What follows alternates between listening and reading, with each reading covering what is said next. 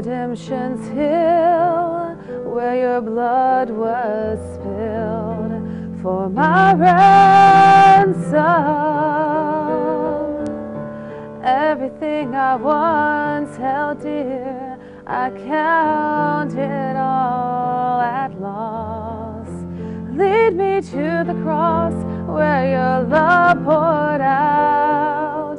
Bring me to my knees, Lord, I lay down. Rid me of myself, I belong to you.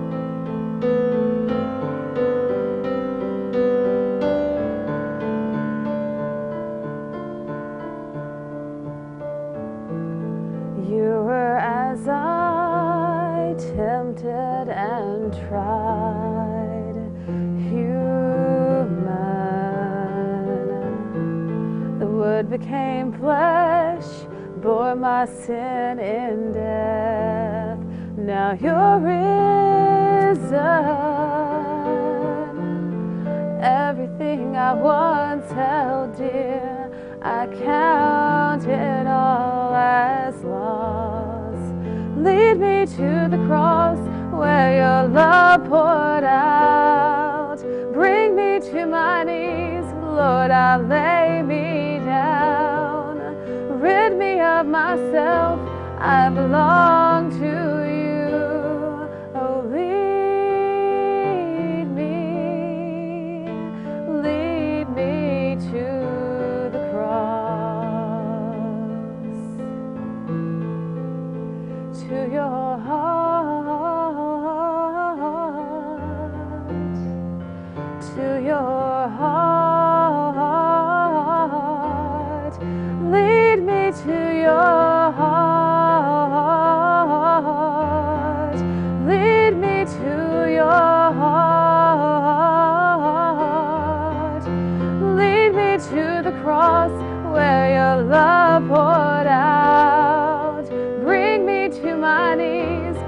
Lord, I lay me down.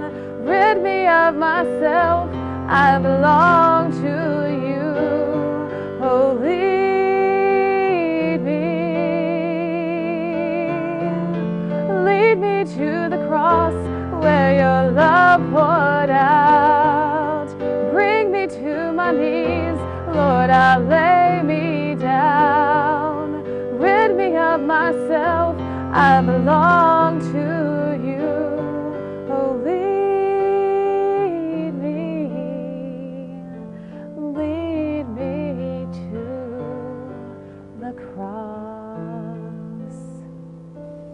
I was glad when they said unto me, Let us go into the house of the Lord. I'm so glad you've joined me tonight as we turn this studio into a sanctuary. It will be a joy to worship with you and the living God. Thank you for joining us. Would you please hear the scripture lesson? It comes from Mark's Gospel, chapter 10, beginning at verse 46, a very familiar story. There came to Jericho, as he and his disciples and a large crowd were leaving Jericho, Bartimaeus, son of Timaeus, a blind beggar, was sitting by the roadside. When he heard that it was Jesus of Nazareth, he began to shout out and say, Jesus, son of David, have mercy on me. Many sternly ordered him to be quiet. But he cried out even more loudly, Son of David, have mercy on me. Jesus stood still and said, Call him here. And they called the blind man, saying to Jesus, Take heart, get up, he's calling you. So throwing off his cloak, he sprang up and came to Jesus. Then Jesus said to him, What do you want me to do for you? The blind man said to him, My teacher, let me see again. Jesus said to him, Go, your faith has made you well. Immediately he regained his sight and following him on the way. This is the word of God for the people of God. Thanks be to God.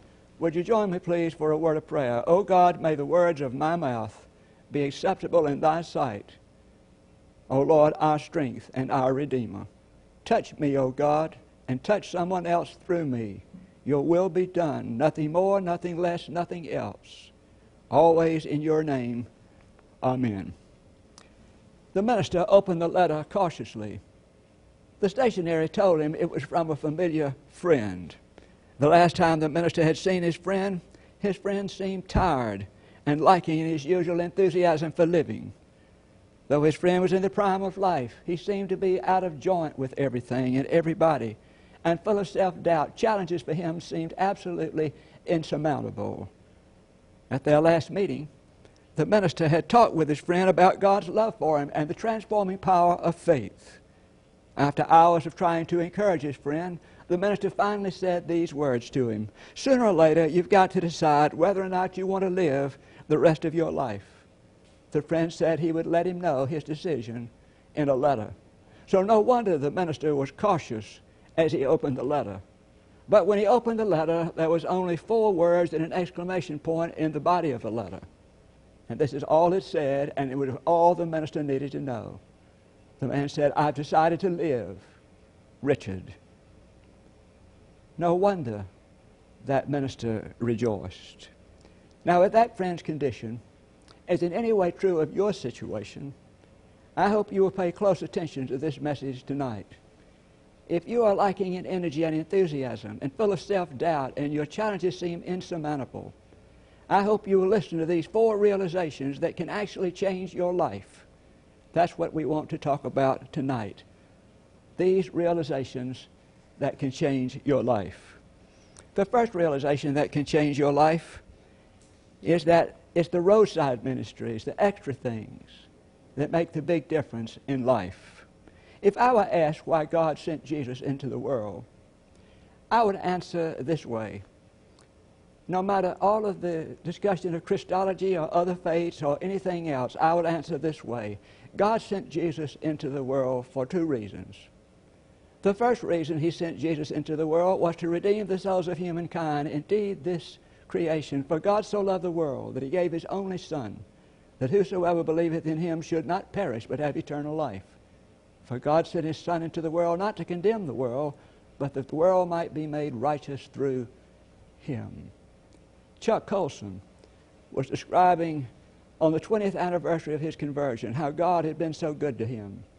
He said God had blessed him in so many ways. He said when he got out of prison, he was a lonely, broken man, and yet he had a prison ministry that would work in any prison in the world. He talked about winning the Templeton Prize, which is a very prestigious prize, and of receiving the reward in Buckingham Palace. He talked about his books. He talked about the people he met. He talked about all of these things. But then he said the brightest memory he had was when he met Jesus Christ as his personal Savior and he came to understand that Jesus died for his sins and that his atoning death set him free. Set him free. But Jesus didn't just come to redeem the souls of humankind, he came to redeem this whole creation. Being converted enables us to see things more clearly. We see how our artificial borders don't help anything.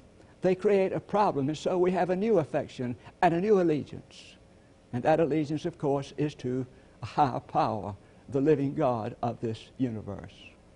And then the second reason God sent Jesus into the world was to give the world a true revelation of God.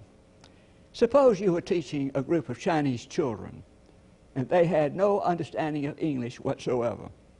How would you get across to them what you wanted to get across? Suppose you said to them, please stand up.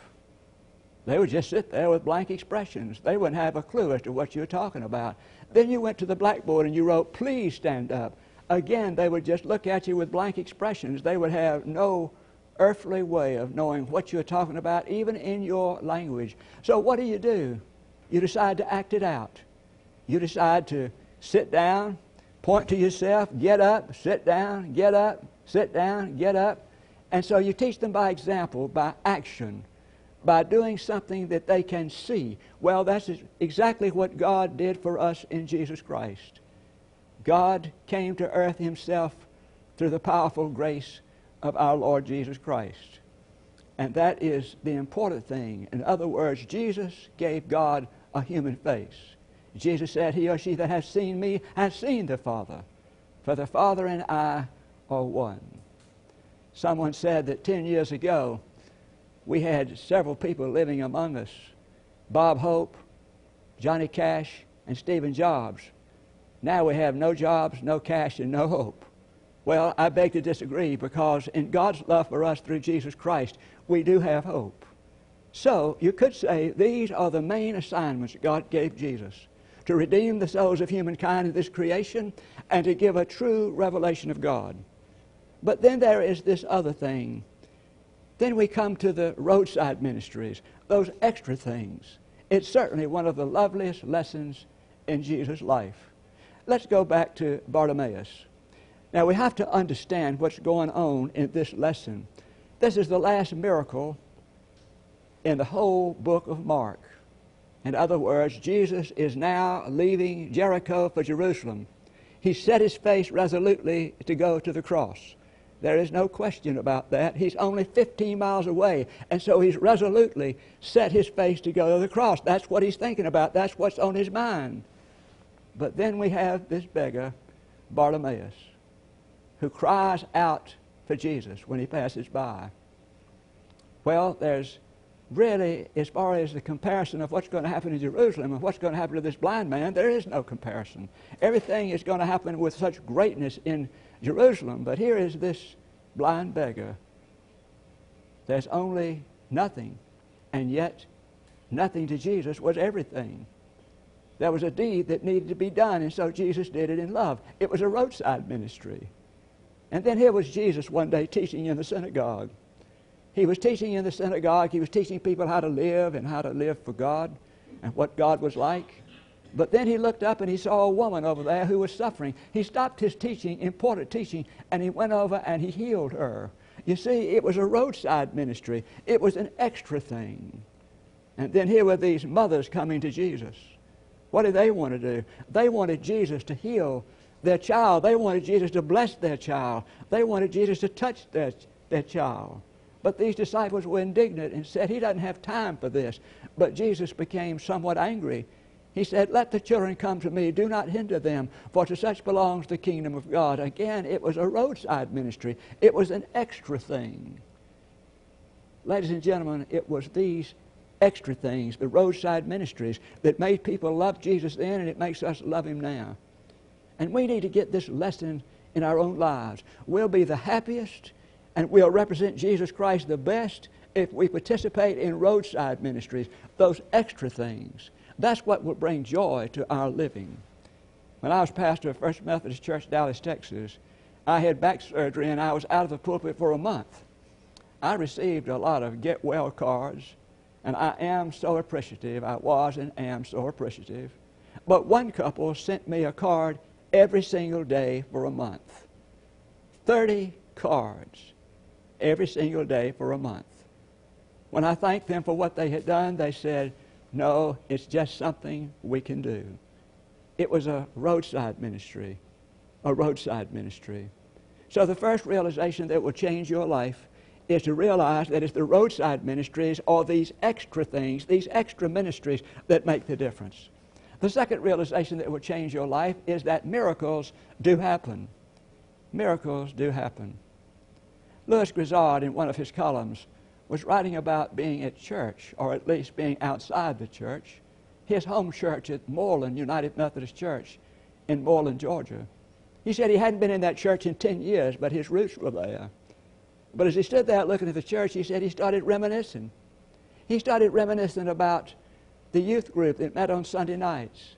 It seemed that there were two rowdy young men in Moreland who got into trouble with the law, and the judge sentenced them to go to the youth group every Sunday night for six months. That was a part of their punishment. Lewis Grizzard said he remembered the first night they showed up, they beat up two of the youth. And then they throw a, they threw a plate at the lady who was in charge, who always brought cookies. Frankly, she ducked just in time. But then he said he remembered what the lady said to the boys. She said, I don't approve of what you boys have done, and neither does Jesus. But if Jesus can forgive you, I guess I can too. And then Lewis Grizzard said he remembered those two boys. Now they've grown up to be good daddies. And they're in church every single Sunday. Lewis Grizzard said that was the first miracle I ever saw. The first miracle I ever saw. Then there was a man teaching in church. He was teaching about the Old Testament. And so he said to the people, he said, You know, the Hebrew word for read and read is exactly the same. So when Moses led the children of Israel out of Egypt, he didn't lead them through the Red Sea, he actually led them through the Reed Sea. It was about two inches deep. It wasn't a great miracle. The wind just happened to blow just right, and so they were able to walk through. But as he was telling that, one of the boys said, Hallelujah. And the man looked at him and said, What is that about? What are you talking about? He said, It's another miracle. He said, Just imagine God drowned the whole Egyptian army in just two inches of water. So that is another miracle. I tell you, beloved, miracles have been a problem for the church all these years. No question about it. Mildly stated, it's been a great controversy whether miracles actually happen or not. To be sure, the Renaissance, the Reformation, the Enlightenment, and the Industrial Era have all added blocks that stand between miracles and modern day living. In other words, if people believe in miracles, they have been associated with being anti science, anti rational, and anti intellectual. On the other hand, there are people who believe in miracles, and many of them. Some of the researchers say that 90% of Americans believe in God and 80% believe in miracles. Why? Well, as Calvin Miller tells us, evidently we need a God that's bigger than we are. And evidently we do. We do.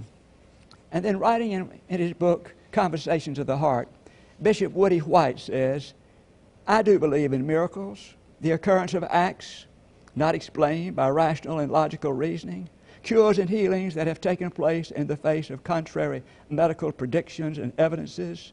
But this is more a testimony to the power of God than to the claims of men and women. I asked somebody not long ago how their family member was doing, and she replied, It's a miracle that he's alive. And then she went on to explain. You know, in preparation for this sermon, I read a lot of things related to miracles. And I read something about Barbara Brown Taylor in one of her sermons. She called it the problem of miracles. And I simply think what she said is so helpful. And so I'd like to share that with you. So I hope you'll listen carefully to what she's saying here. The problem with miracles is that it's hard to witness them without wanting one of your own. Secondly, not everybody who prays for one gets one, not by a long shot. And meanwhile, there are people who get them without asking for them at all. Third, there is no formula for miracles because God rarely does the same thing in the same way twice. Fourth, one of the meanest things religious people do is when they blame the lack of a miracle on a lack of faith. Number five, faith does not work miracles, God does. To concentrate on the strength of our belief is to practice magic to concentrate on the strength of God is to practice faith. God and faith work miracles. And then she concludes with these words I do not expect any of us will stop praying for miracles. I have not, because the world needs miracles, any miracle it can get. Every time you hear about one, remember that you are getting a preview of the kingdom. Do not fear, only believe. That is our job. The rest is up to God. I think the finest definition of a miracle that I know is this God makes a way. That is the finest definition of a miracle I know. God makes a way. There was a young lady, a young mother, who just birthed her third baby. She began to wonder how in the world she was going to able, be able to look after those three babies and do the housework. Unexpectedly, an older Christian friend paid somebody to come in and help her for nine months.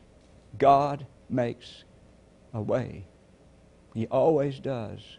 If I were to ask you to tell me about a miracle God had worked in your life, you may be able to answer or you may not. But if I were to ask you how God has made a way for you, I'm sure you could give answer, and so could I. So the second realization that will change your life is that miracles do happen, and they really do. I am a believer. And then the third realization that will change your life is you have to put yourself into the flow of God's blessing. You have to put yourself into the flow of God's blessing. What is the real secret of Bartimaeus being able to see? Listen to me. It was the powerful urge of faith that rose up in him when Jesus passed by and he reached out and he cried to Jesus. So it was Nicodemus that came not Nicodemus, it was this blind beggar Bartimaeus. that came to Jesus. And then there's another story about Jesus being in a temple. He was preaching on the Sabbath. He saw a woman in there who had an 18 year old infirmity, and he healed her. But I want you to think about this. This woman with an 18 year old infirmity, she might have stayed away from the synagogue on that day.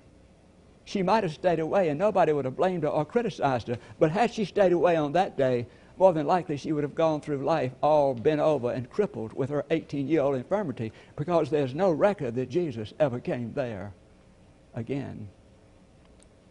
You know, I remember years ago, Robert Schuller had a book title he called If It's Going to Happen, It's Up to Me.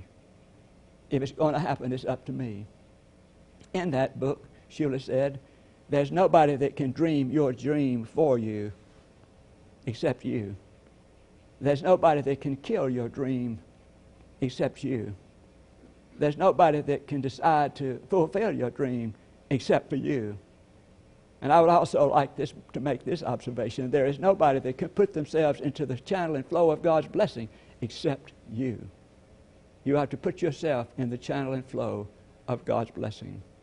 There's a story of a young pilot who flew into a California private airport. He picked up his mother and father. He flew in picked them up and immediately flew out again, and shortly thereafter they crashed. All three of them were killed. When they were investigating, they did not find that any fire had occurred, and they wondered about that. They looked at his gas tank, it was dry. Incredible. Witness says that he had flown into the airport in such a hurry, picked up his parents, that he had forgotten to fuel up before he took off. Here's my point don't take off until you fuel up. Don't take off until you fuel up. So here are some realizations that will change your life. The first realization that will change your life is to remember that it's the roadside ministries that make the big difference. Secondly, remember that miracles do happen. And thirdly, remember that you have to put yourself into the channel of God's blessing. If you do these things, your life will be changed. Let us pray. Lord, we're so thankful again for your presence. We're grateful for your love. It undergirds our lives, and we're thankful that you're able to fulfill and make us all new people. Help us, O oh God, to take these realizations to heart and to allow you to work them in and through us to your glory and our good. We'll be sure to give you the praise and the glory. Amen. Thank you so much for joining me tonight in this program. I trust that it's been a blessing and that you'll share it with others. Have a good evening.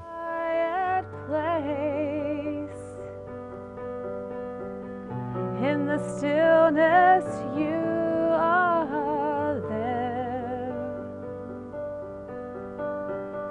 In the secret, in the quiet hour, I wait only for you. Cause I want to know you.